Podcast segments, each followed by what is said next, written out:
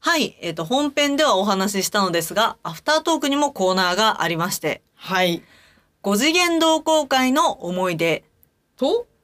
おすすめのエロ漫画。こちらはね、ちょっと諸事情で、あの、本編ではなく、こっちでこそこそっとやろうっていうことになって、そうなんですそう、よ。五次元同好会っていうのが、高校3年間で活動してたんだけど、はい。こんなに面白い団体なのに、はい。なかなかね、思い出が少なかったなっていうふうに思ったんですよね。そうなんですよ。で寂しいから嘘でもいいから思い出募集しようっていうふうに思ったコーナーでただねこれちょっとトリッキーで、うんうんうん結、構自由度が高いコーナーかなと思ったんだけど皆さんちょっとねあの難しかったかなっていうことで、うんうんアフターに移行しましたでエロ漫画の方はちょっと風紀的な意味であのそうそうそうそうアフタートークに移行したという、えー、とものがありましてこちらもね募集しております。はい。で、最近、あの、ガチ高校時代の5次元同好会の思い出を思い出したんですよ。うわーいいな私忘れちゃってるからちょっと聞きたいなそれ。いや、これは高校3年生の修学旅行の話になるんですけど、うんあの、私のクラスに青木っていう5次元同好会のメンバーがいて、うんうんで、その子と班一緒で、うんで、もう一人、えっと、私とララさんが一緒にバンドをやっていた軍曹さんっていううん、女ボーも同カルのじ、女ねそう、班だったんですよ。最強の女。 そう。で、それで修学旅行の最後の夜に、なんか3人で尖りすぎちゃって、止まりすぎちゃって、うん、絶対に恋バナなんてやめよう。しりとりを極めよう。つっ 尖ってんなそううんいいねて。で、あの3人で本当に12時近くまで3時間しりとりやってたのいや尖りすぎだよすごいね、にで、それでなんか11時半くらいに、うんもう結構極まってきたところで、うん青木が、うん、あの、ピッツァってピ言ったんですよッ。ツァ ピッツァかあかな次じゃあザ、ザ、ザかもしれなあいし、みたいな。あかもしれない し、どうなるんだって思ったら、青木が一言、あの、次絶対、ザじゃなきゃ許さないからって言って。さあで始まることもむずいな極まってるねやっぱで、うん次、軍曹さんだったの。あーやばい、で、私と青木が、うん何が来るんだ何が来るんだって思ったら、軍曹さんが一息置いて、ん、佐渡島。佐渡島うまいうまいっつうか ねえよ、そんな島。ね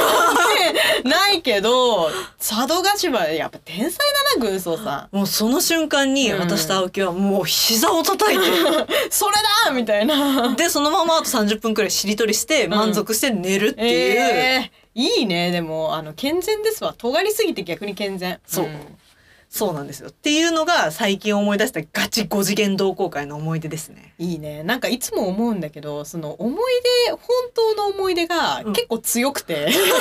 確 嘘の思い出がうんこう弱くなっちゃうかなと思ったんですけど、前不道徳フットグラブさんっていうね、はいはいあの5次元メンバーあのこのラジオで誕生した5次元メンバーなんですけど一番最初のね。そうこの人が送ってきた思い出はすごかったね。そう、我々の5次元的な力を利用して虫を裏側にするっていう。 なんか家そうをいうひっくり返してゴキブリを退治するっていう思い出を作ってきてくれて、うんそういうすごいぶっ飛んだ思い出でもいいし、そうこう高校生らしい思い出ね。例えばうん今回とかだったら修学旅行とか。うんあ運動会の5次元同好会の思い出とか聞きたいっすね。いいねあと放課後とかねあめっちゃいいっすね、うん授業中とかねあ。いいうなあんそういうのを募集してますはい。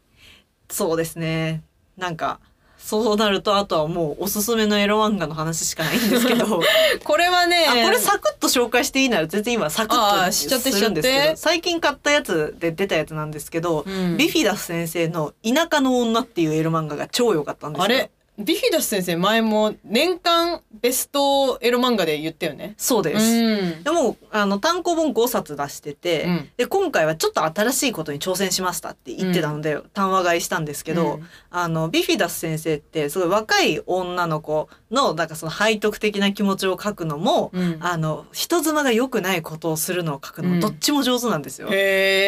え今回は、その、かつて田舎で会ってたお姉ちゃんのことが、どうしても忘れられない男の人が、まうあ、んそのまま、その記憶に苦しめられながら、こう、なあなあに結婚してみたいなので、まあ、いろいろあるんだけど、まあ、こうなるとさ、すごいバッドエンドが思い浮かぶじゃん。まあなんかね不倫とかになっちゃうのかなってなるよねそれが、うん全員幸せになるんですよ。ええすごいね。すごいストーリーテリングの力だね。そうでしかもなんかその今まで培ってきた若い女の子のを見せるとか、うんそのおおばさん、まあ、いおばさんって言い方はあれなんだけど、うんその体型の崩れの恥ずかしさみたいなのを見せるみたいなのがうおお。まく融合されてそれをえー40ページでやりきるっていう。あらら、すごいね。すそうごい。でまあ DMM の,、うんあのあらすじにはもう全部あの話のストーリーが書いてあるんでネタバレをしてしまうと、うんまあ、その主人公は離婚してうん田舎に戻ったらその好きだったお姉ちゃんに会えて、うん。で2人であの時の続きを確かめようって言ってそのまま結婚して幸せになるんですよ。ああ、そういうことか。まあ、それだったらね。そうんなんかここの手のでこんなに素敵な気持ちで読み終わることあるんだって思って。へえだ。しやっぱその若い頃の体型の違いみたいな恥じらいの見せ方とかもめっちゃうまくってへえ、そうなんだ。あ集大成来たなと思ったんであの皆さんぜひビビダス先生の あはい